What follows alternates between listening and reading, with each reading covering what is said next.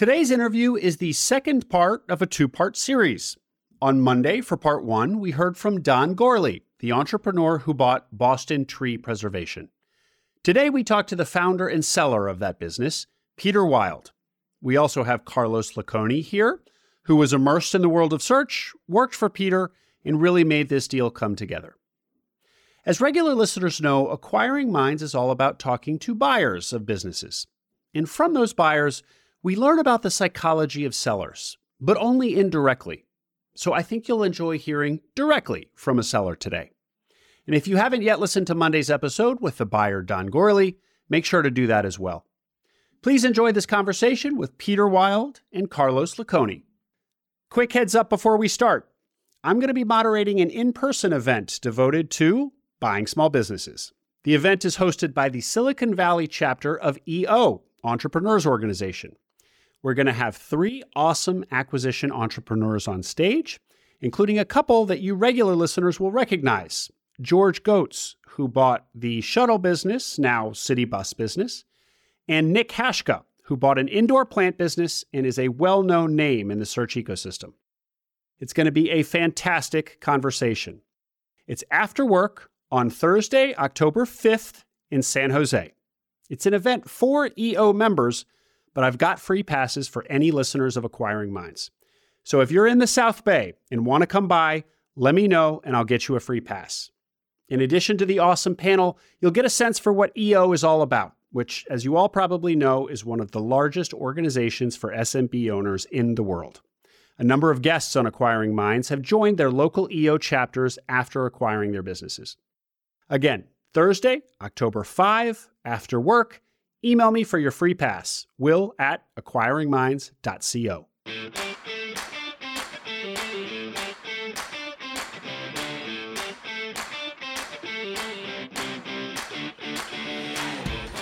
Welcome to Acquiring Minds, a podcast about buying businesses. My name is Will Smith. Acquiring an existing business is an awesome opportunity for many entrepreneurs, and on this podcast, I talk to the people who do it. Listeners of Acquiring Minds know that for almost any business you acquire, its success comes down to the people and how you develop and manage them as their new leader. Thing is, in addition to management, there is also a lot of process and bureaucratic work when it comes to your new employees payroll, compliance, HR technology, hiring, to name but a few. These processes are crucial to get right, but at the same time distract from where you want to be putting your energy in leadership. So, Aspen HR is an HR firm and PEO that takes this work off your plate and handles it with the care it demands. Aspen is owned and run by Mark Sinatra, himself a successful former searcher. So Aspen's own leadership understands the HR challenges that searchers have post acquisition. The firm is offering Acquiring Minds listeners a complimentary pre acquisition HR and PEO review for your target business. Check out aspenhr.com or contact Mark directly at mark at aspenhr.com. Peter Wild and Carlos Laconi, welcome to Acquiring Minds. Thank you. Thanks. So today's conversation will be a bit different than usual. Peter, you are the seller of a business, and Carlos, you are the pre sale operator of said business and ultimately the one who facilitated its sale. And what I want the audience to get from this conversation is first, Peter, a glimpse inside the mind of a seller. So, Acquiring Minds focuses on people who buy businesses, but I have long had requests to get a seller on the show so we can hear the perspective from the other side of the table. So, we'll spend time on that. And second, from you, Carlos, how you identified within Peter's business that it would be one uh, that, that it would be a good candidate for a searcher to acquire and kind of the story about how you put things together to make all of that happen. And then lastly, I'll say that the audience will have also heard an interview with the buyer of your business, Peter, Don Gourley. So we are getting across a two part interview a full 360 degree view of this story. So let's begin, guys. Peter, by way of introduction, can you give us a quick background on you uh, and what Boston Tree Preservation is? We'll get to a little more history in a minute. So in 1977, uh, 46 odd years ago, I started a professional tree care company. I was 23 years old. And I took that four and a half decade run uh, growing and promoting a professional tree care company in the greater Boston area. And when it was time to consider selling the company, uh, it was probably 10 years prior to when I actually sold the company. And uh, I ended up uh, developing a relationship with Carlos Laconi, and we moved towards selling the company. We had three years to sell it, and we sold it in 18 months. Beautiful. Thank you. And Carlos, to you, same question, please. Yeah, I'm originally from Argentina. All my experience was in agriculture. So spent 12, 13 years uh, with, with, my own companies down there and uh, operating farms, exporting to Europe, the US. Then in 2015, I came to Boston to do my MBA. And then I focused on entrepreneurship through acquisition at Babson College. And uh, at, the, at that, after that, I, my, my career changed and I was focused on, on that, trying to do a search fund in Argentina, but it didn't work out because like the country wasn't suitable for that. And then always being involved in the search fund community. And uh, then uh, eventually join Boston Tree Preservation uh, because he's Peter Jr. reached out to me to, and like he, first he offered me a job to manage the business, and we started this conversation. We like immediately clicked with everyone, then with Peter, and then we came up together with the idea of like putting together the company, growing little, and selling it, and we did it Great. in 2022. We're going to dive into all of that. Carlos, back to you. So you said you came to the States to get your MBA. And as I recall from our pre call, you really fell in love with the idea of buying a business, of, of ETA. At, you were at Babson. Give us a little more color there. So basically, I picked Babson. I chose Babson College because of, entrepreneurship. My idea was to come, do the MBA, come back, and continue growing my business. But my roommate, when I just arrived, the first like the, the first minute, he was uh, coming from investment banking and private equity and doing the whole career, and he wanted to do a search fund. So immediately he started talking about that, and I got in love with the, the concept. And then I picked all the classes for that, did my internship in Search Fund Accelerator, and then like went to absolutely everything, all the events, conferences, and everything. And then I I knew when when I knew the concept, I knew I wanted to do something related to that. And then, uh, well, tried to do that, but I didn't have my visa at that point. So uh, uh, after an MBA, you get only one year, and the searching period is usually two. So talk to traditional investors, and like they would they would tell me go to Argentina, do it there. And I would say no, mm-hmm. that country is not like. I mean, if you see the model, it needs to be in stable scenario, a business that's being stable, a country that is collapsing. It's like very difficult to find that, and like so mm-hmm. then I said, I want to do it in the US. They said no. And then I ended up uh, starting a subsidiary of my company here, of the Argentinian company, got my visa, my green card, all the stuff. Like, and, and, and then I was living in South Carolina. And I remember the first calls with Peter and Peter Jr. And when I started talking to Pete Jr. and Peter, I said, this is exactly what a searcher is looking for. It, it, it adapts like perfect for a search fund. Mm-hmm. Mm-hmm. So and then I ended up moving back to Boston and uh, continuing this process of, of growing and like putting the company together. So, Carlos, you fell in love with ETA. You kind of um, attempted search in a bunch of different ways. You talked to investors. You kind of considered doing in Argentina. Model didn't work. You came back to the U.S. You're in South Carolina, and the Wild duo, Peter Wild and Peter and Peter Wild, Peter Jr. Wild, um, reach out. So to you, Peter, first, you were deciding to sell the business. What, what what precipitated this decision? Well, that's a great first question to start with, because there's a difference between selling a business and closing a business. Sometimes you need to close a business because of a traumatic event, a death, or whatever, and it's a fire sale, and that's you know whatever however it plays out, it plays out. But selling a business, particularly a successful business, is uh, a real consideration for a small service type oriented business typically, a, uh, a, a service business would sell to a, a, a competitor, a, a mm-hmm. pretty much a local competitor, because they want the geography, they, they want the geographic footprint that you've built, and and they want the phone list. And uh, we we had uh, we had about 20 square miles and about 10,000 people. Um, we serviced uh, three or four thousand of those people annually, and out of those three or four thousand people we serviced annually, we had multiple visits to those clients uh, per year. So we were doing about twenty thousand stops a year. But I'm I'm I'm getting off on a tangent here. So so it selling a successful, profitable business to the right individual is a serious chess game. It's it, it you got you got to move you got to move all the parts and all the players succinctly with the right people. And in this particular scenario, Carlos, I know you'd agree, but it worked out swimmingly and it was done smart, intelligent, swiftly, correctly, accurately.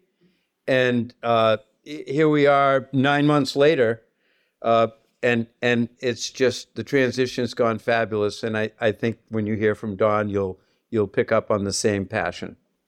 And Peter, did you decide that it was time to sell the business basically because you were looking to retire, or was there some other some other reason?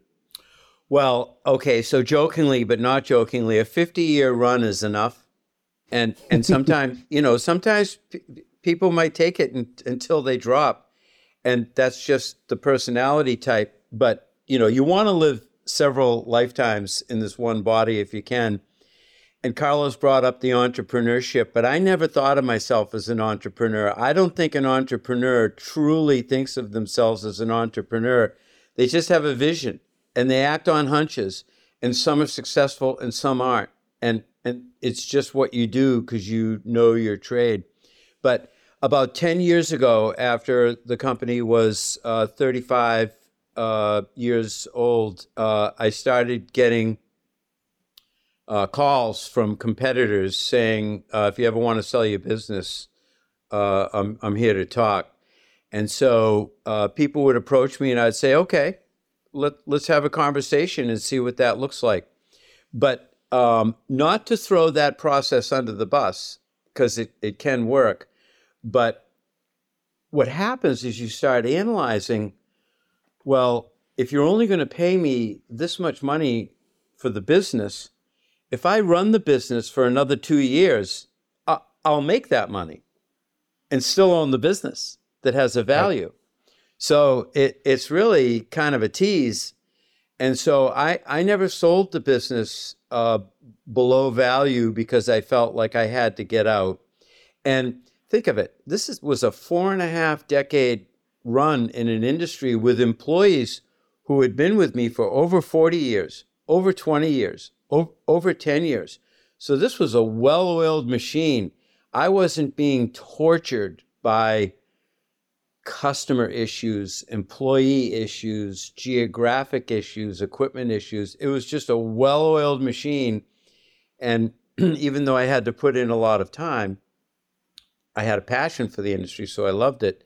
Uh, I didn't mind keeping the business. So there were probably three or four attempts over a 10 year period where I considered selling to a competitor. And I was aware of the search fund concept and I liked it, but I thought the search fund concept wasn't for a business my size.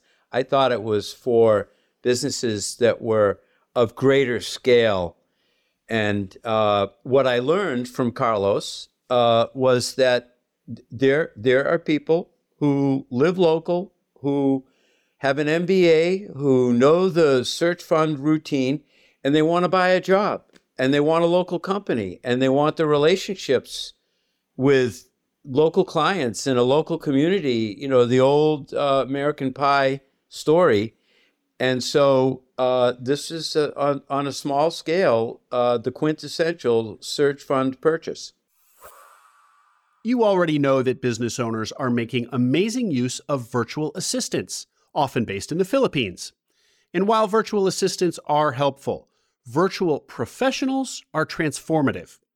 More Staffing is a boutique agency that hires A players in the Philippines, not for simple tasks, but for deep competency work. Think operators, supply chain managers, controllers. More Staffing de risks your engagement with a 12 month guarantee to you, and they provide coaching for six months to their talent when an engagement begins. That means your hire is coached in the background, no additional cost to you, so that your working relationship flourishes and is as successful as it can be. Global staffing is increasingly the norm, and building the muscle within your business to take advantage of it will be crucial in the years ahead. Speak with more staffing about the pool of capable, affordable managers they can connect you with. Check out morenow.co. That's morenow.co. And just uh, for a frame of reference, can we get a sense of the size of your business where you, said you thought it might be too small for a traditional search fund? How big is the business?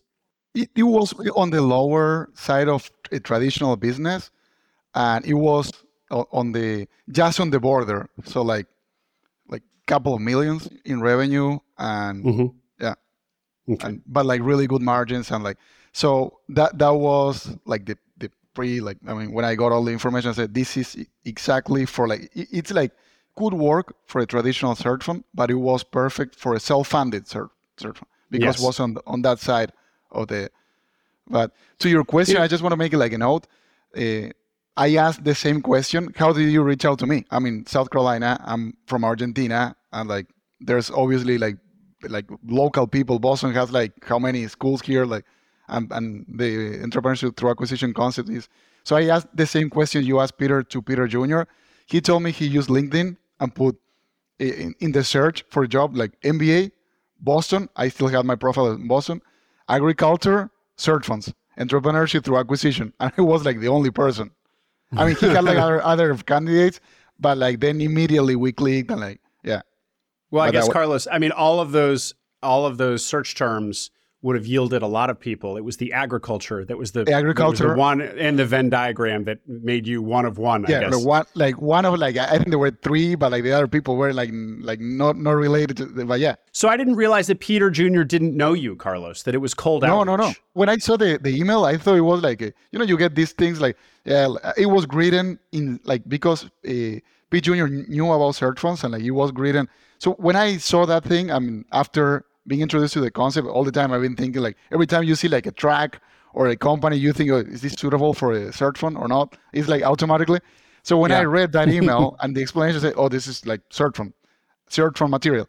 But like, no, I didn't know P, uh, Pete Jr. And I thought it was like, not a scam, but like, you know, like you get those messages in LinkedIn. Sure. But sure. then like I saw that and I go, oh, immediately. Like, yeah. yeah. The first call was like three hours, I think, or two hours and a half.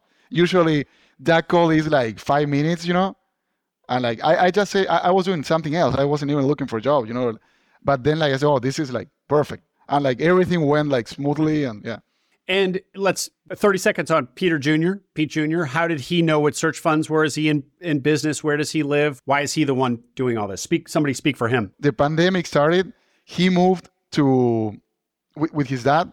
And then and at, at some point he wanted to do he had explored the search fund thing, but he's more like a an entrepreneur, but like traditional entrepreneur, not the entrepreneurship entrepreneur through acquisition or searcher. So he knew about the concept, and that's why like, and and when I started pitching all the ETA stuff, I mean he knew that, and then we talked to Peter, and like I mean Peter's really smart, so like he gets it immediately, mm. and then like the three of us like they say, oh this is like this is what we're going to do, but Pete, uh, yes, that I mean he knew about entrepreneurs through acquisition, and uh, but he he he had like his own startups and he didn't want it to the first question i made like uh, like why aren't you taking uh, i mean why aren't you like taking over this business? And well he had other issues but it was like all like considering you know like pandemic he's living with that and like talking about the business and then like they say yeah let's try this and they reach out to me and yeah. Great Peter, you that was really interesting what you said about your when you'd be approached by competitors locally and and you'd have conversations about selling the business and you by you saying, "Well, I could just work for two more years and basically generate the same amount of money for myself and still own the business. So that translates in our world to they were offering basically 2x a 2x multiple on your annual cash flow more or less. Um, does that does that make sense? Oh, I'd I'd say half of 1x. And it, it I mean I don't I know that doesn't make any mathematical sense, but uh, it was really fire sale pricing. And you know, most successful service businesses don't sell because what what why would you sell a cash cow that's a well-oiled machine that's running swimmingly? You know, you'd think it would just carry on and carry on and carry on. Uh, I my children were not interested in in the business, and um, that was all well and good. You know, it it's really interesting watching children who have grown up in an entrepreneurial environment, and and so uh, my my children were were never afraid to take a risk, never afraid to make a gamble, never afraid to be geographically stuck in an area, n- never afraid to try this or try that, and and you know, it wasn't like we raised them you know, to be specifically entrepreneurial, but they they were in an environment where there were changes and there was forward motion and there were things that didn't work out and things that did work out. So, anyways, it was not looking good to sell a business to a competitor at a fire sale price. And so the search fund model, I mean, somebody who's buying a business, I don't care what scale it is, big or small, the search fund model, they're going to take a look at the books and and and the and they're not going to buy a business that doesn't show either huge potential or serious foundational um, establishment for for that's ripe for success. And so I I knew because of the three year window we'd given Carlos to sell the company.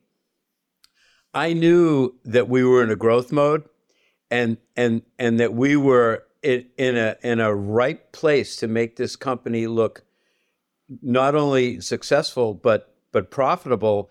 And COVID played into that because it's a green industry business and people were stuck at home. They were investing in in their landscapes because they were home and they were able to look at their trees instead of looking at their pocketbook. mm-hmm. So uh, it, the um, the business grew uh, fabulously through COVID. So you know the business always had growth. COVID hit and we had more growth. It was established in a geographic Greater Boston area for 46 years. It, it uh, everything was was green light. And like Peter kind of created that, like he, Boston Tree Preservation is the only company doing organic plant healthcare, and he's one like of the, like the, the pioneers in the industry. So that was something. So basically, the business has like like thousands of accounts, most of them prepaid, and like the the business operates from uh, March to December, but two thirds of the revenue or more comes as prepaid, in the winter months. So and like zero, uh, like customer concentration is like zero something. Uh, very simple.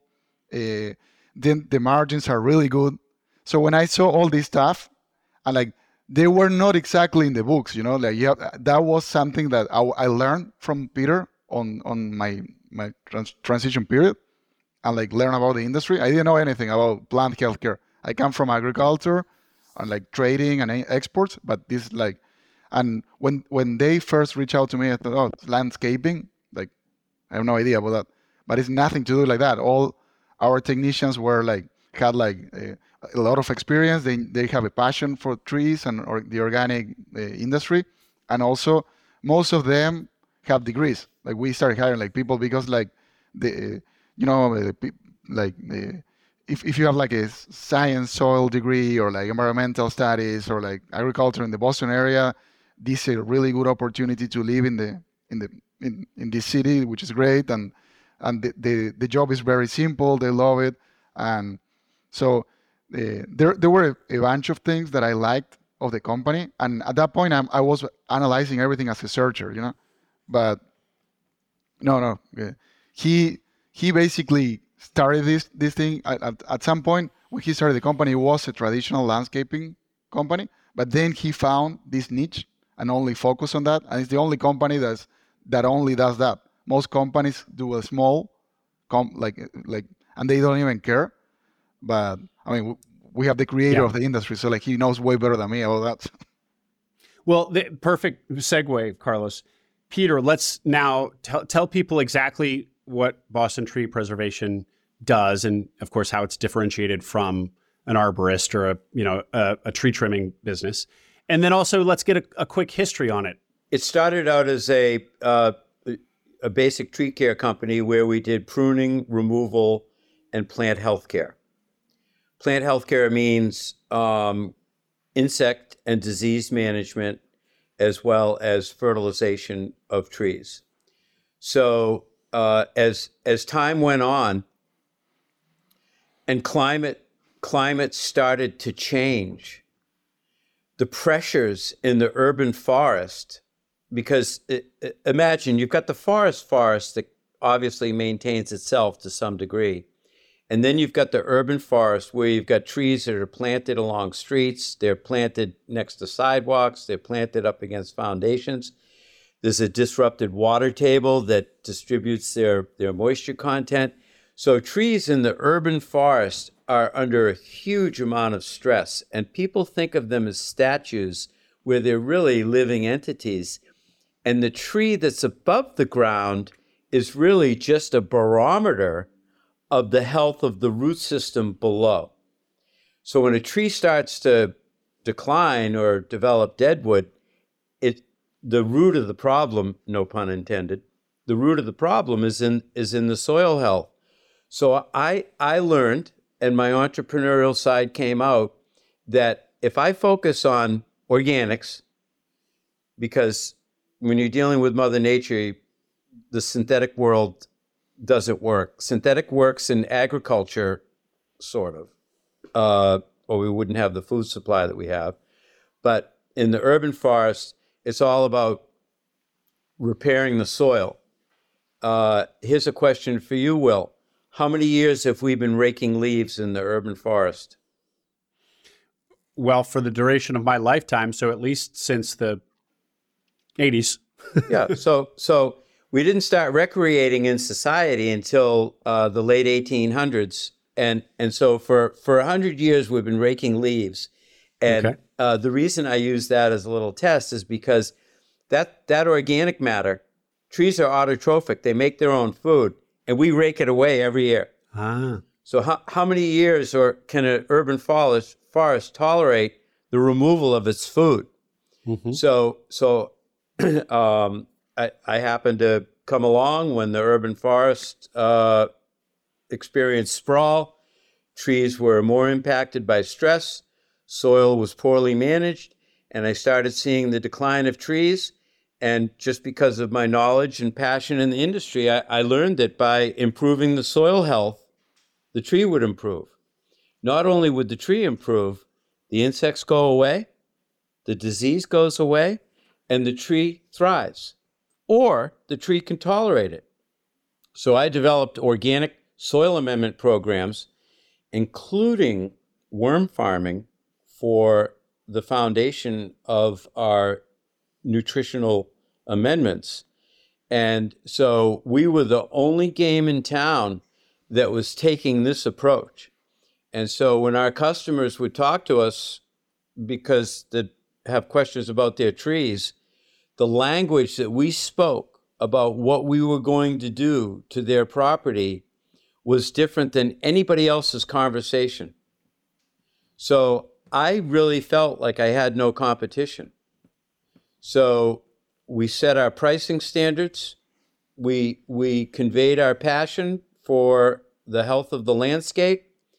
And because we had years and decades of previous results from because you know you might be able to fix a headache in 20 minutes with an aspirin but if a tree has a headache it's going to take you about three years to, to, to get this tree back on track and our customers, they they believed in us. We had track records, and so they'd hang in there with us, and we would turn these properties into glowing uh, landscapes uh, that didn't require pesticides, didn't require fungicides, and people liked that approach because we were in an educated area where our customers were were were they didn't want chemicals in their environment, and we were years ahead of them in our programs to fulfill that need.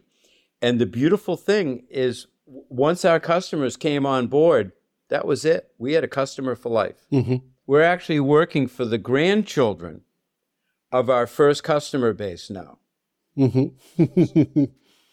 well, I have I have a lot of follow ups there. One thing I want to do with all that, Peter, is is contextualize it a little bit. So to be clear, you you, as I recall from our pre call, you started as a young young guy, but even more history, industry history for tree service is when you were a young man.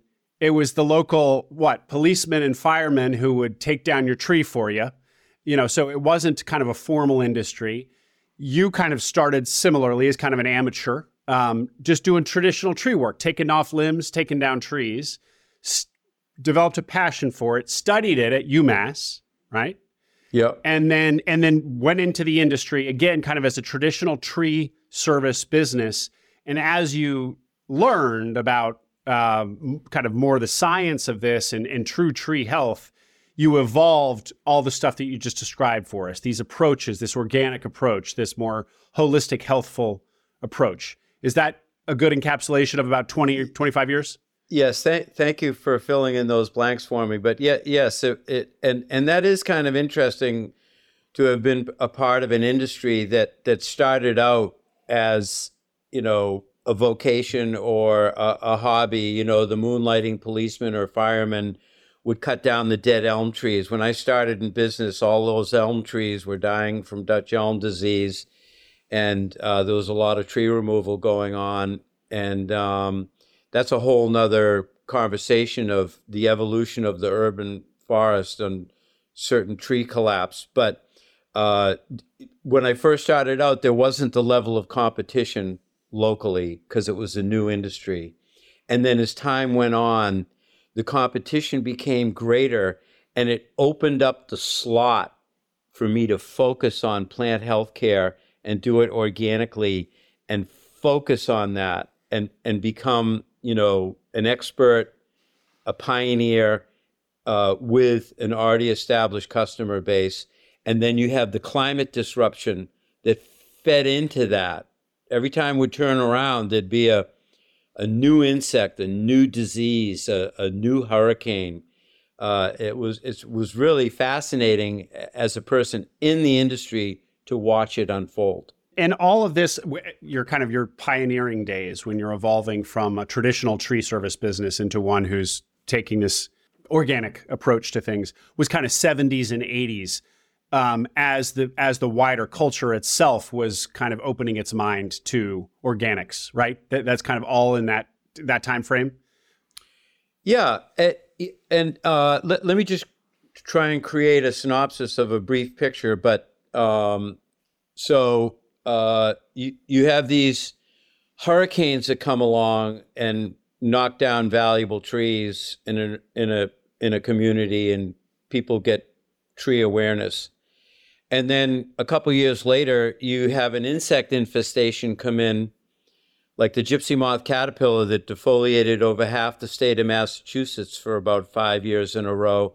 This was this was a big deal for for homeowners who had trees and landscapes, and so the only way to really rectify those problems and get the urban forest back on track was through soil health and and treatment but it, during those particular times, the organic movement, you know, people wanting to get away from chemicals, it was becoming evident that DDT and chloridane and the the pesticides used in the in, in the environment, and and uh, TruGreen ChemLawn uh, had been around for, you know, had started, and, and for five or ten years, people had, had been putting synthetic stuff on their lawn to make their lawns look good, mm-hmm. and and so people started to develop an awareness, and one of their first questions would be, you know, do you use chemicals? Because we we don't want any chemicals in our environment. My my my child has a,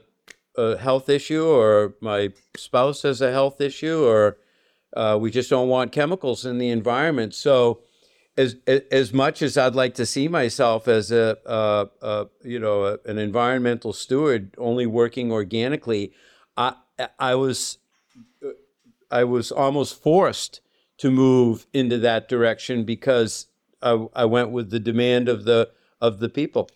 Mm-hmm. Yeah, the market was kind of leading you there. Yeah. So the audience here is going to be business minded too. So just to get a picture of the business itself, you do you all or do you also just become the landscaper of your thousands of, of customers? Are you also the landscaper, or do they have a traditional landscaper in addition to Boston Tree Preservation?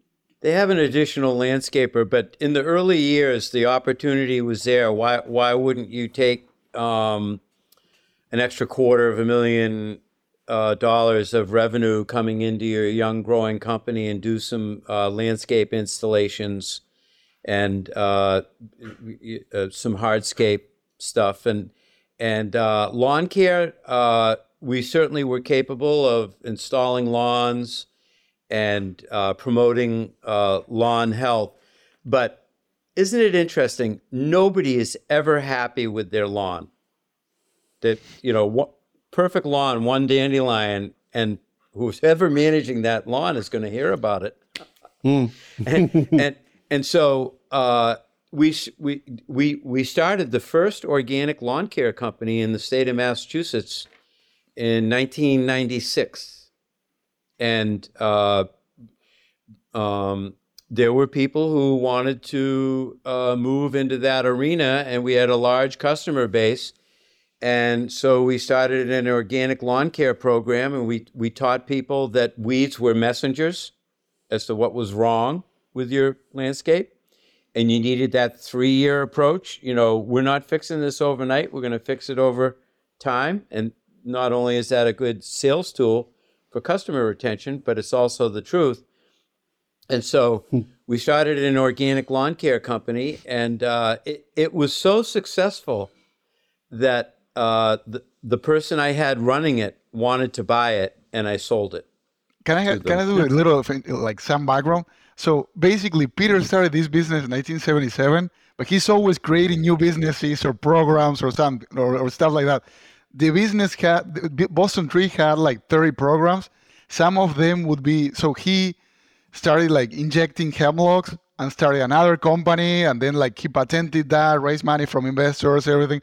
In within the company, programs like that, like that, he would create other companies. Even at some point, he he had like a manufacturing thing so like all the time do, doing businesses and like he the, the lawn care business because of what he explained no one is happy with that he created a program as a long like as a long thing and then he sold that so like it's always like the the and like but like I, I, I it's, it's fun to me. Like we would be there, like having breakfast or something. And he he would always come up with an idea. Why don't you do like or mm-hmm. like plant tomatoes inside here, like organic, like something, or like all the time doing. Stuff. So like he's, well, he's it's, like super. it's funny, Peter, that that you you don't consider yourself an entrepreneur, given given that. So just what's interesting about that is the green industry, particularly. It used, you know, it was the moonlighting policemen and firemen, or it might have been, you know, the the the the old school uh, Italian landscaper. It just it wasn't really professionalized, and so I happened to get into an industry that wasn't completely saturated at the top. Yeah. A lot of these businesses, you get into it, and your competition is huge. How do you separate yourself away from that? So there was so much opportunity in the green industry because nobody had really invested in it uh, on these higher, more professional levels and I just saw, I was like a little kid in a candy store. It, I just saw so much opportunity. I, I, I literally had to contain myself. huh. Carlos, coming back to you. So when Peter Jr. reaches out to you and you are on the heels of some sort of fits and starts in your own search, trying to do a search fund. The obvious question is why were you, why was it not that you would buy the business? Why did you and Peter Jr. and, and Peter decide that you would instead kind of smooth out the edges and package the business for sale to somebody else? So we considered that at some point, and all that negotiation I did with with Pete Jr. I mean, not negotiation talks. Originally, uh, the plan was me joining the company, growing it, for like indefinite time, indefinite time, and like, like we didn't really know like how. And, and at that point, I I didn't have access to all the financials. I didn't know the industry, but yeah, the the the reason we didn't ended up doing that was because uh, we wanted to align incentives and sell it at the maximum price.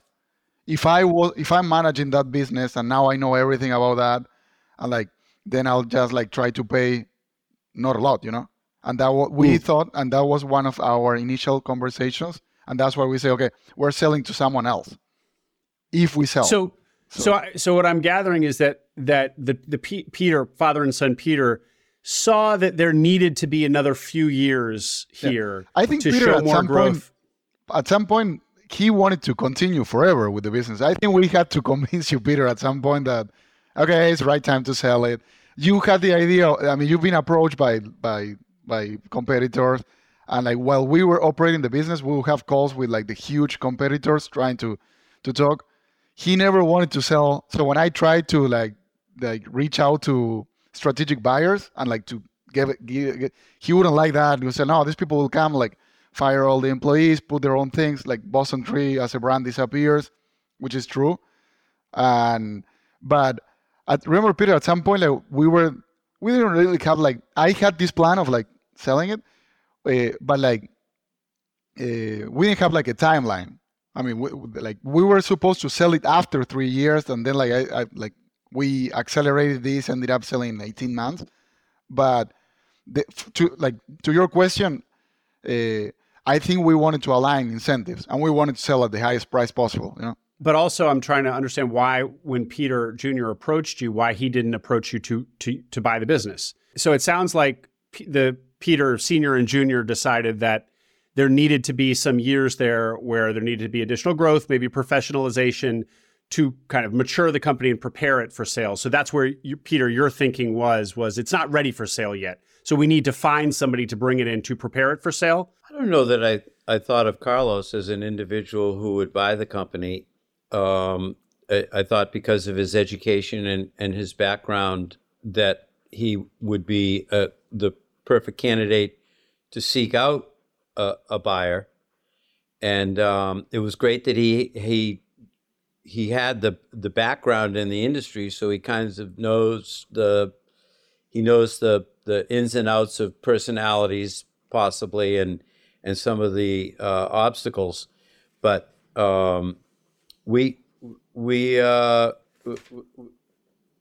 I I was always under the impression that we we were going to go out and sell it to somebody else, but it didn't mean that there couldn't be a conversation where we decided to take a different approach. Uh, I, I I feel that because of the geographic location of this company in the greater Boston area, because of you know our our customer base is you know three generations in, and uh, the, the the geographic closeness. This is a huge part of it. You know, the the majority of our customer base is within 20 square miles, and that's doable even in a traffic area.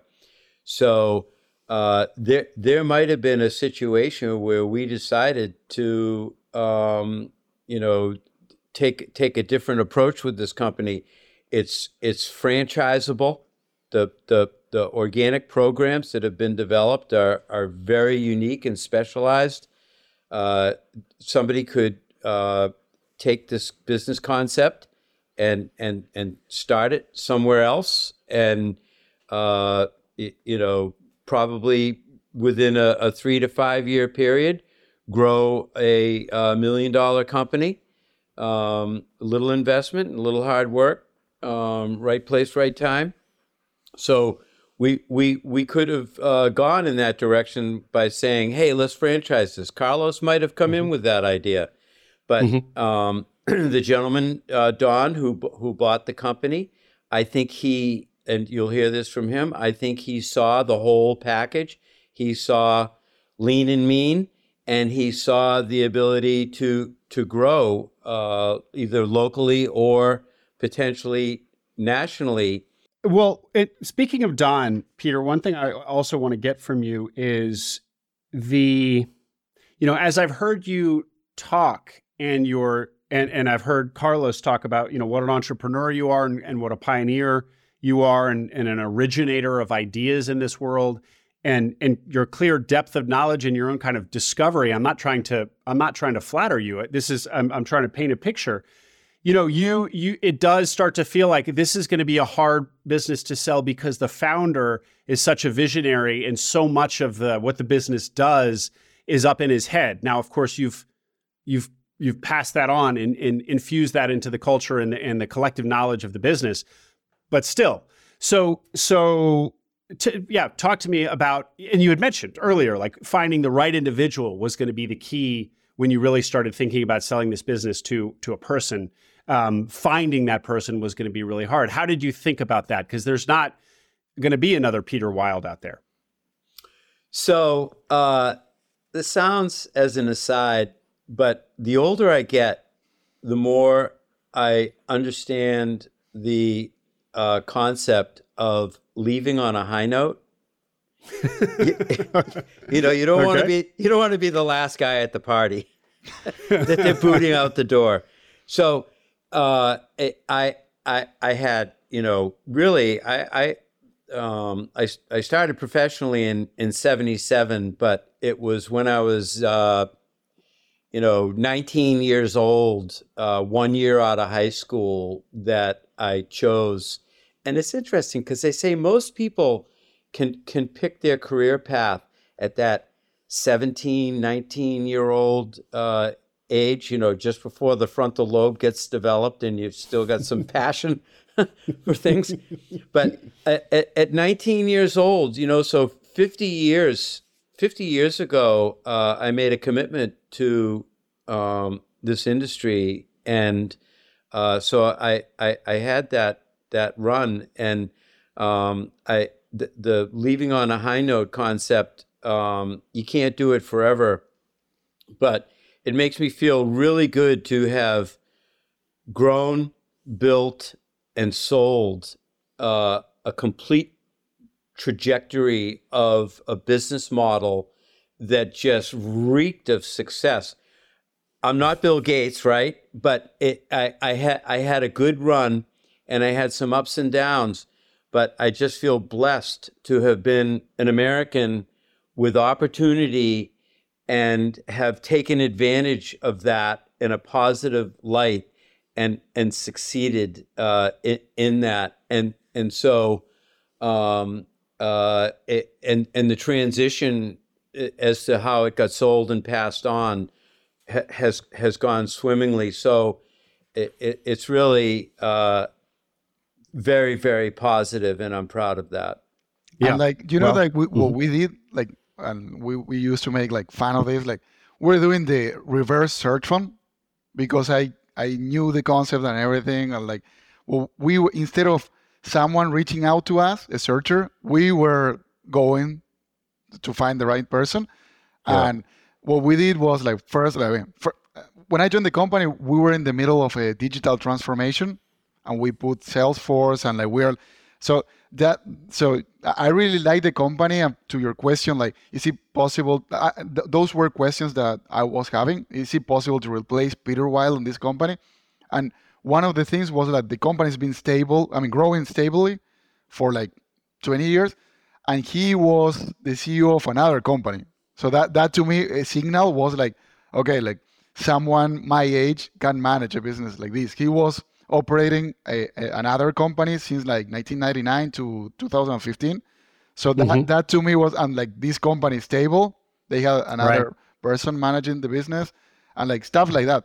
And then we thought we are going to sell in three years. And then when we when we were uh, all on board, of, for selling the, the company, we put a teaser in searchfunder.com Yeah. and got like 60 people reaching out to me. So like I'm like talking to these people. From them, I knew like 15 from the conferences and the fund community.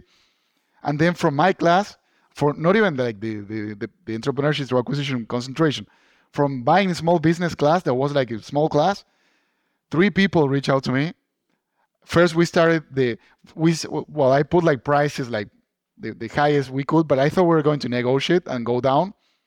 And first, we went with one person that I knew for the LOI and the whole like thing. He couldn't secure um, um, the investors or the funding, and then uh, he, I mean, we didn't ended up selling to him, and then we went with Don, which I also knew, and like we we had these conversations with Peter, and we thought, yeah, it's- this is like the the right person to to take this business to the next level because like he's a military guy and like has like the right education and like will connect with the people uh, from from the company and everything and like uh, a- and this is something personal. I think like you know like they are like super super like like they, they have a manual for everything on the military. Boston tree was more like like peter and i i think we have the same personality like entrepreneur like doing one million things at the same time. I thought yeah a person that is like focused and like ordered will succeed here tremendously And so, is this uh, post of yours still available on Search Funder? The No, no, original no. post? I think I No? put it and I had to delete it? because I was getting so so many responses. Ah, So ah. like I, I kept it there for like we were testing the waters at that point. Yeah. We're not like ah Yeah. we'll just see like what happens. So, Carlos, what did what did you do when you got in there for those eighteen months that to improve the business and prepare it for sale? And and why did you guys decide to start testing the waters and look for buyers at eighteen months rather than the the the pre planned thirty six months? So the company, like as Peter explained, was like getting all the all the sales and everything. No one was actively selling or like doing, and the company was like majority residential. So when I joined the company, uh, they we're, we're just starting a digital transformation. So I, we had to focus on that, put Salesforce together, which added a lot to the business and ended up being the the backbone of the business. Then we integrated everything to that. So QuickBooks Online, uh, the marketing, com- the thing of like constant contact, also integrated. Uh, What else? Uh, we changed Gusto. a few Gasto, the payroll, and all that stuff. So Salesforce ended up being the backbone, and we put everything there, and that took us a lot of time. Then we also hire more people in preparation for growth. So we're uh, when I joined, we were like hiring people, doing the digital transformation, and then testing new things. That was a really fun thing of the company that uh, you you do something small and like get like growth because and then we try to do to get more peter always liked uh, residential customers i like commercial because it takes like uh, like well, one phone call and like you get something but like we got we got some of them we did like some uh, colleges campuses and then uh, well peter got the like the boston common at some point. That was amazing. That and that was one of the last like before selling where the company was almost sold and we went together. Me and peter driving a truck and like spraying. That was i, I like be, before the the day that that was like so fun yeah And Carlos, give us an example or two of something that you did in the business that where you'd see growth. I think you said like small changes would lead to kind of immediate f- positive feedback in terms of growth. Did I understand that correctly? Yeah, correct. I mean, the, the first thing I did, like first I understood how how to to to sell, and I was being uh, sitting next to Peter, he would be doing phone calls, and then I would start like copying that. One thing we did was like uh, put that in, you know, this uh, website Angi Leads, An- or Sure. Angie's, like post it there, started getting one million things, and I would uh, I use that as a testing because I didn't want to like you know the all the search from the literature says like for a year don't don't sell just learn the business sit there.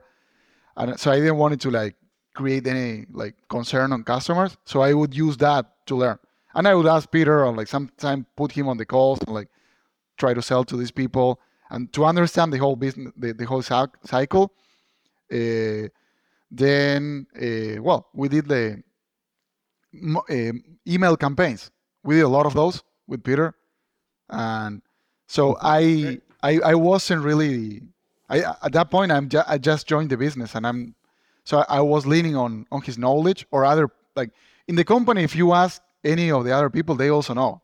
So like, but like I, I didn't want it to like disrupt these people. And then another thing we did when we knew we were selling, we empowered other people. Like like for example the the the and that's something Peter always had. Like he he wanted to take people that have been with the company and like give them managerial positions. You know, I me coming from a different background, I was now. I mean, let's hire an MBA. Let's hire this person with a degree. Mm. He'll be more like, no, these people have been like 20 years, and and which is some, something great. I mean, these people now have like everyone has a laptop, and they know how to operate with Salesforce, and then the the, the company we change a lot now. Every, like we wanted to do something like an Uber thing, like when the employees come and they get their their tablet and they do like go to customers, do services, click something, and that goes to Salesforce, Salesforce to QuickBooks, and that was something that, that I really loved from the company at the beginning. Like we put all this together, and I had access to all the the financials live or everything yeah. that was going on. The company you so I live five minutes from the company, and with all the digital transformation we did, I could operate it from here if I wanted because everything was online, and that for a landscaping business, it's a it doesn't exist. Let me ask about the, the tech transformation, digital transformation, because one of the things that um, Peter, we a lot of my guests talk about what we talk about in this world is that there are businesses that are decades old that haven't that aren't on the latest technology. There's kind of a there's kind of a symbol of that a, a fax machine business where you know there's still a fax machine rather than you know the the Salesforce or whatever up to date SaaS tools. Um, and so it seems like this great opportunity, you know, out with the fax machine and with modern tools. And it can work great, but sometimes there's there's a suspicion that that's oversold, that that digital transformation isn't necessarily what's holding a business back. Um, be, because there are many other features to a business other than just kind of the kind of moving the paper around or making that paper digital and moving that information around. But it sounds like in this in this business that this was a great candidate for digital transformation and, and that you saw immediate rewards for, for making that transformation. Can you respond to any of that? It was before computers, and uh, the business had started in um, 77, and it was the early 80s, and computers started to hit um, small businesses and I had a friend who was a uh, a coder or a, a, a, software writer, and so he was uh, a, a, good friend and in the computer industry. And this gypsy moth caterpillar hit the state, and it, there was it was out of control. Um, and and so you had to keep you had to go from keeping track of hundred, hundreds of customers to thousands of customers and uh, l- like the the dentist notifies you when it's time to get mm-hmm. your teeth cleaned, we had to notify people when it was time to to perform certain uh, services on their property. So a, the Kaypro 10, a 10 meg computer, an Okidata printer, and a friend who could write the code, a DBase code uh, for me. I learned at that stage what it was like to become bleeding edge, not cutting edge, but bleeding edge. And I'm going, wow, if you want to grow your business successfully and you've got a friend who's in the industry and you're willing to make the investment into being bleeding edge, I was 100% for it. So I had a 40 year run with this individual who, as an aside, wrote my programs, helped me t- take my ideas, the things I wanted to keep track of. It was FoxPro. We had a Fox Pro DBase system, and you had to write every bit of it. And so we just kept massaging it, massaging it, massaging it. And I took a, uh, a an over a 40 year run with one software package that completely ran my business swimmingly. And, I, and I'm just gonna, I'm going to step out of the box for a second. So you remember when the airlines went down last winter? What was it, Southwest? Mm-hmm. Uh, the airlines went down and they, they, they just they, they, they couldn't manage the flights, so they shut down the industry for a couple of days, and it sent everybody in a tizzy. The the software program that they were running was FoxPro, that was like 40 years old, and they'd never really bothered to update it. But that's how fabulous uh, this DBase program was for making your company bleeding edge. And so uh, it was time to leave that database because uh, computers couldn't talk the language anymore. And it was dying. Your the, the Fox when I when I joined the company, he the, the software he had created was, was dying. So he was yeah. like, I, I, I couldn't even open that thing. Like you know, like I'm like yeah. from the and that's 80s. why the airline shut down. and then we had at some point we had like so Peter wouldn't go to Salesforce, and he would just continue operating on the 80s software my staff mm-hmm. loved the old old software program because it was it was custom made to exactly how we ran the company. But we made the switch to Salesforce. Anybody you talk to, eh, hey, it's great because you can you could. What's good about it is you can do whatever you want with it. What's bad about it is it's a lot of hard work to get there. Yeah. But so we we decided I've decided to go bleeding edge, and so we went with Salesforce. We went with Gusto. We went with SmartBooks uh, Constant Contact. We decided full Magilla that we were going to change this this company to. But how, uh, how, many attempts it took you, Peter, to get because like to to leave the Fox system? Oh, it, it, it, it took a few years and it was very frustrating and, and, and, and a lot of accidents happened and those, those were costly but not devastating, but uh, mostly uh, emotionally frustrating but we with, with Carlos on board and and and my son uh, and and this whole new generational concept, and then I instigated into that concept telehealth because telehealth became so popular during COVID with human health, and I said, let's do telehealth for trees. Mm-hmm. And so you're, uh, uh, I'm starting to stray, but it's interesting. But even your 85 year old person knows how to take a picture on a cell phone and text that picture somewhere else. So we we because it was not popular to go visit people's properties because of COVID exposure, we told people to send in pictures.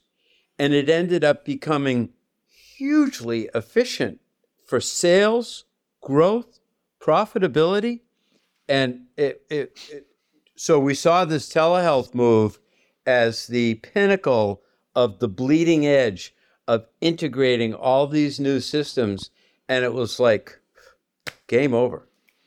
and you know the big change that, the, the, the largest change we did going from paper to digital and like that would give us multiple attempts on the contracts on the yearly contracts because in the past you would just send a paper and it would go in an envelope if the person doesn't open or doesn't send the check or whatever. And then we put uh, digital contracts with credit card, and that was like we could track who opened, who read the emails, who's sending sure. us the money, everything. So we could do only by doing that. The, the the one thing we try to do is like multiple things at the same time, and like you know that's not what is advised. Join a business, learn the business, then do some changes, and then like start trying new things. I joined and like we don't have time for that. We just like start touching all the bottoms for everything and trying to change everything. Uh, but like it, it, worked well. I mean, we grew a lot the company during these two or two and a half years that we were operating the thing. But mm-hmm. uh, the, the, the biggest yeah. change was the digital contracts. Don't you think, Peter? Uh, uh, yes, and and it was uh, it was you know it's a big deal to send out twelve thousand folded and stuffed contracts, and not everybody responds timely, so you got to you know send out to the stragglers, and we'd made it all electronic. People felt comfortable uh, submitting their credit card information. Um, it was very efficient for them. Nothing in the mail, and and then on top of that, if people hadn't signed up for a particular program, we could send out and we could capture those people, send them out an email saying, next week this program's happened and you may not have signed up a month ago, but you might want to sign up now. And so we were we were generating business electronically like a symphony. Mm-hmm. I love no, it. no, it was like that. We will sit like sometimes like we'll have breakfast every Monday to talk about like what's going on and everything with Peter, and then we'll do like a few hours of sales. And remember, you used to say there was like printing money, Peter. We said, yeah, let's print some money. Few phone calls, da da da. da. Well, on this point about um, printing money and you know getting your systems in place and having this product market fit, people clearly like this service. It's it's still, I think, differentiated. Your mention earlier, Peter, of you know entertaining a franchise concept. I don't know a ton of, about the, the the the tree industry, but it doesn't feel like kind of a, an organic approach um, to trees. It still feels not mainstream. It still feels like the the industry isn't totally there. That most of the industry is just trimming, cutting, removal. Um, am I correct me if I'm wrong? And then if I'm not wrong, how do you see forward adoption of your approach to tree maintenance? over the course of 50 years, a half a century, uh, what happened was uh, pruning and removal started to become automated with fast chainsaws, fast cutting chainsaws, and cranes. And you didn't really need to know anything about the industry. You just need needed to know how to cut a tree down. Mm-hmm. And so the industry, one group went to cranes and cutting, and the educated group, uh, and I mean educated about uh, plants, insects, disease, soil, you know, being like a tree doctor. Uh, Mhm. That that group went went off uh, uh, in, in another route, and so um, the climate promoted the healthcare issue because we started having drought. We started having too much rain. We started not having snow in the winter. That that's hugely impactful on uh, plants that require frozen ground and uh, you know a dormancy period. So all these issues started impacting trees, and so uh, you might have a tree on your property that's 100 or 150 years old, and that, that tree has a value of $150,000 to the property. And so your educated homeowner would know that. So when the tree's health would be impacted by an insect, a disease, or decline, they'd call an arborist, and the arborist would say, you know, we, we got to get this tree back on track. And then you would pull the uh, the the natural tools out of the toolbox by improving the soil, uh, improving the health of the tree, and getting it back on track. And so, this was our customer base. They, they were people who were uh, proactive about protecting their investment, and and that was our niche. And and do you see that that I, I assume that trend has kind of only continued? I mean, the world is much more environmentally conscious, organic conscious, Whole Foods on you know in every city now, sort of thing. I know you know the Boston market extremely well, but I'm just curious about the opportunity for a business model like yours elsewhere.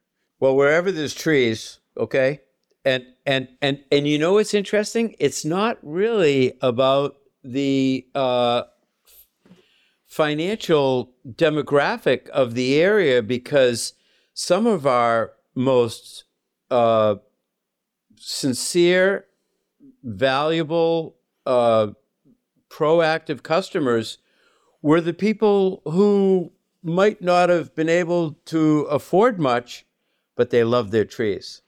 Mm-hmm. There's still there's passion there. You you you could uh, you could have a magnolia that your widowed husband planted 50 years Mm-hmm. ago, and you're going to do whatever you can to. It, it's sort of like saving the cat, you know, or the Yeah. dog. Yeah. It's a pet, and Yeah. um, it's it's alive, and uh, I love that. so so uh, and and and what huh, what better client than a plant? so so so I, I you know I don't know that I'd want to be a human doctor, but I love being a tree doctor. Guys, I want to start wrapping up here. And Peter, I want to hear a little bit more from you on the psychology of selling. Um, we've been we've been in and around that for the duration of the conversation, but let's let's address it directly. We often we as buyer business buyers, people listening to this podcast, uh, often think about you know when we're thinking about the psychology of the person on the other side of the table, you, that this is selling your baby, and and you seem like a great example of this, Peter, because you you really you you are you know this is really an extension of of you and your vision. Um, you know you were a pioneer in your industry.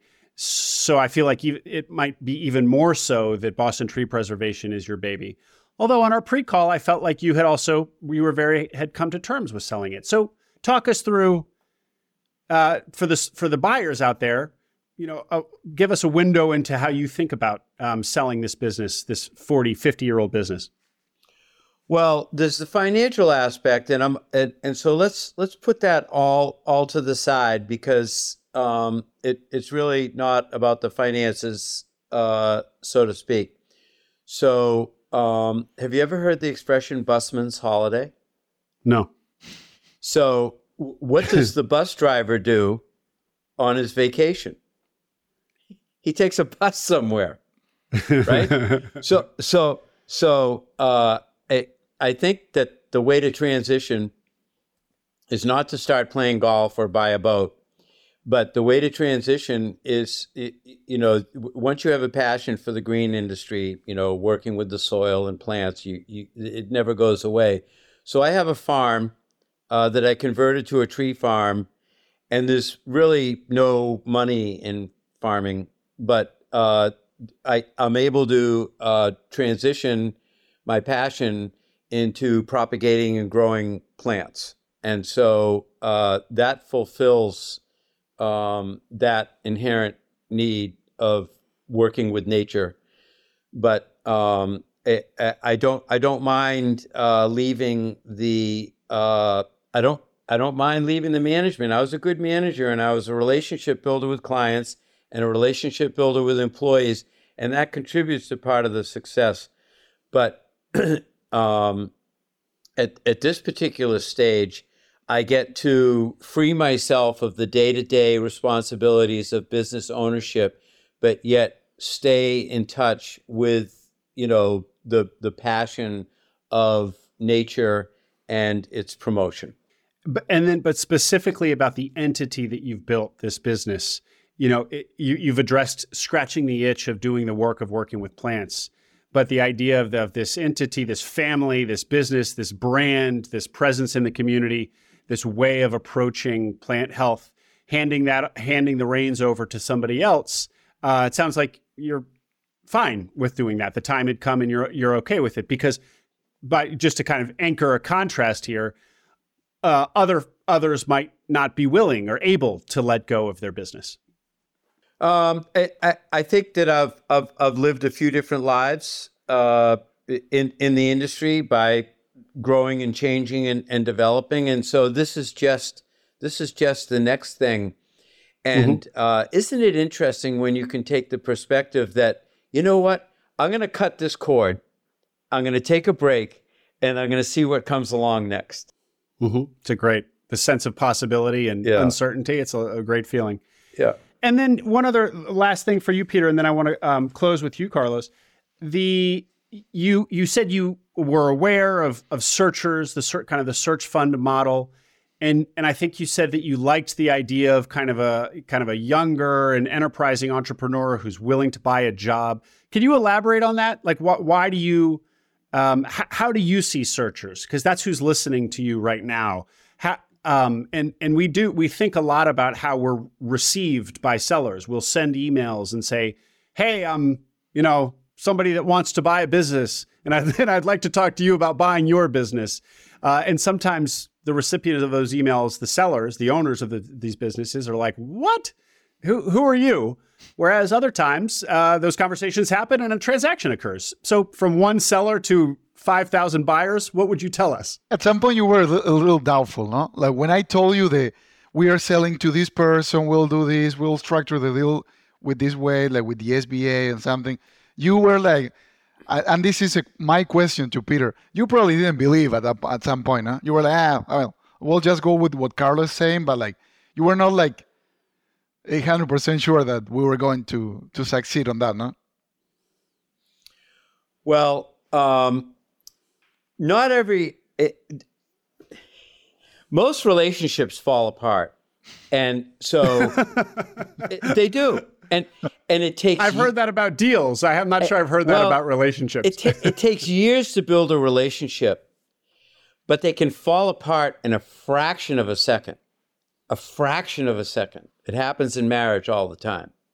So uh, what what bothered me was letting go and and and and saying, okay, I am taking the risk of this relationship completely collapsing and me not being pleased with the the, the transition moving forward. And am I willing to take that risk? And I, w- I was willing to take the risk, but we took a calculated risk because, you know, being smart is a superpower and and and and so if if you say, and I I learned how to play chess uh, as a young boy, and I credit having learned and played a lot of chess uh, to my business success because uh, hmm. you learn strategy, you learn three or four moves ahead, three or four moves behind. So chess was really important to me. So this was a chess move, bringing in somebody like Carlos, bringing in uh, somebody like my my son, and and playing those pieces correctly because I had I had not accepted prior to a competitor buying the company because it, it, it wasn't the right chess move. So all all the chess moves were were moving correctly and gave me the confidence that even though there's a huge possibility for relationships to fail, that that this was the best that we could do. And here it is. It's been eight or nine months and I am shocked at how swimmingly, and I think Don will share the same thing. It's just gone. It's it's gone fabulous, and and I credit that to all the players. I credit it to being ha, being smart and taking advantage of that superpower. And so, because the the team of all of us are relationship builders, uh, Don with his military background, you know, knowing how to keep the troops moving, know, knowing how to keep it together, and being smart. So we were smart. We made the right moves. We had the right people, and we cared. Mm-hmm. And one thing I, I used to ask this to Peter: Who do you think is the like the the right buyer in your mind, Peter? Before knowing about the search fund model, you told me that you thought it was going to be a kid with and a rich dad buying this business for him, right? Am I correct? That, yeah, I, I thought before then. So and and so I, I would ask him, who do you think is like the right buyer for this? And he would say, no, I think it'll be like a like a really wealthy man buying this business for his kid. and like and then like not, not the, the search for the, the, the searcher or whatever and then like he was always against uh, strategic buyers because of like the legacy the brand changing the, keeping the employees of course i mean we remember like we were approached by like one of the, like the big companies and i would I, I wanted to entertain the conversation but said no no no not even entertain that like I mean, at some point he's like like fathering the, the the people in the company i think but there's people that have been working there for 45 years so to him yeah. it's like very emotional you know it's not like a so all that stuff yeah. that we read in in the literature for search fund mm-hmm. was there it, it, it's, mm-hmm. it's right so Carlos, so having now immersed yourself in ETA as you were kind of doing your own search and exploring it, and then ended up kind of doing this quote unquote reverse search fund and working closely with Peter to get into his business, see his business, uh, help digitally transform it, improve it in other ways, package it for sale, and get inside Peter's head and understand seller psychology. And then also having negotiated with two potential buyers, ultimately ending with Don and understanding the buyer perspective so well as a one time kind of buyer yourself. Any takeaways uh, for, for the audience about how to think about ETA? Is there anything um, that you observed that isn't in the literature, isn't already on the podcast? I think you have to analyze the, the owner, the business owner, when you're and how he lives. And that was the first thing I did before before joining BTP and before partnering with Peter and everything. I think you like and and this is something like qualitative or like from your gut. You have to meet with the owner and see how he lives. Do you because basically you are taking over that position. Huh? So when I when I met with Peter, we came from uh, uh South Carolina, came here, met him and his son. We went like for dinner multiple times, and then like I think we went to his farm and everything. And I knew his story. That I I thought like would I like to be so very interesting life and like then like uh, th- that that's what like, I think people need to check. Like you don't want to buy a small business where the owner lives in a shed and like drives a van, you know. Like mm-hmm. when I when I saw Peter, I mean, he has like beautiful farm in Cape Cod and like trees, and then we like. Uh, like his life was really interesting. He's traveled the yeah. world, started multiple businesses. He has a good family. Uh, I mean, he, he likes a lot of like I like cars. He likes cars, like so he will show me his cars and like the motorcycles and everything. Yeah, I mean, this is like totally. I think you have to analyze that. Like, you don't want to buy like That's something great. that is like amazing in paper, but then you have to you see the like an HVAC uh, owner driving a truck like like a van, really old van, and he lives in a in a shed. I'm right, like, right, yeah. And and I, I don't know if I'm being politically correct, but like, you know, with Peter in the like in the first like five seconds of our conversation, I knew like, oh yeah, yeah. Well, I, I, think we can tease that out a little bit because there's a couple there's a couple things you're looking for in the owner seller, which is first of all, do you like them? Can you work with them? Is there chemistry? Um, that I think we knew. But then there's also kind of like you know seeing their lifestyle as a proxy for how much money they've made or is coming out of the business. And so the third piece is kind of the X factor of like interesting life? Do you admire this person? Do you admire the style of life that they have? Not necessarily do you want to be them, but do you kind of could you kind of kind of that? I mean, do you kind of admire what what they've built and and is th- because this business has facilitated the, the life that they've made and um and so this business could afford you the same thing or or something similar and it also is just a reflection on if if if the founder seller owner is kind of interesting um, that probably says something too about the culture of the business. You know, he's he's probably put in you know, some of that has trickled down in, into the business itself, and of course, culture of the business is going to be important. So yeah, I guess I guess uh, breaking bread with the with the seller and seeing how he lives or she lives is uh, is a proxy for a lot of different things. Anything that we didn't touch on, gentlemen? We're a little over time, but if we forgot something, let's let's make sure we air it the old standby is uh, my parents told me that money didn't grow on trees. so so I thought I'd give it a shot. But but um, so I, many puns in the tree it, in the tree industry. I had no idea. But you know, I, I, I started out liking what was interesting about chainsaws and and loud noises and sawdust in your face. I I started out, you know, liking what was uh, Neanderthal about the industry, but yeah. but but what, what, once I got connected uh, to it and and developed a passion, it was uh, it was just an unbelievable spiritual, if I dare to use that word. It was just a spiritual business ride that reeked of creativity and and and marketing and relationship building and you know fun trucks and fun equipment. And so uh, I feel truly blessed uh, that I uh, stumbled into an industry where I could develop passion. And uh, I, I think we're all very bright people but I don't think that we realize how bright we can be but when you're given an opportunity for the intelligence to come to the surface and be creative and artistic and touch things and grow things. Uh, uh, there's no better experience in life than to have that opportunity. Uh, so I feel blessed.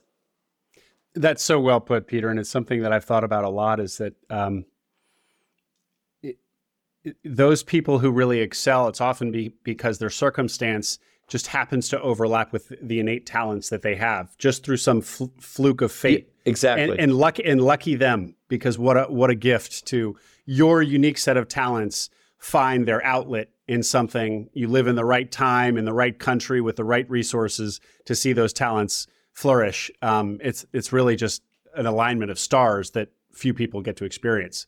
So uh, that's that's wonderful.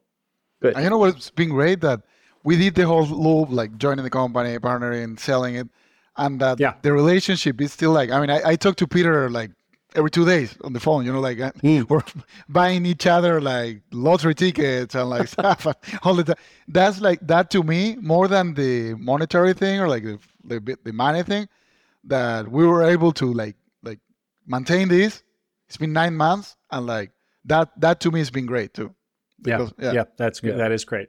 And I have to ask, that raises the question: How much are you guys in touch with Don, the buyer? Uh, so I well, am still here, like five minutes from there, and like he, every time he needs something, I am like, like there. I have like, yeah, I'm very, I, I'm having like beers every like 2 mm-hmm. weeks or something like that, like to like uh, obviously, I want to see how everything's going, and I kind of check, hey, how's everything going? I mean, if he if he's not reaching out, it means that everything's going well. Hmm. But mm. and, and, it is.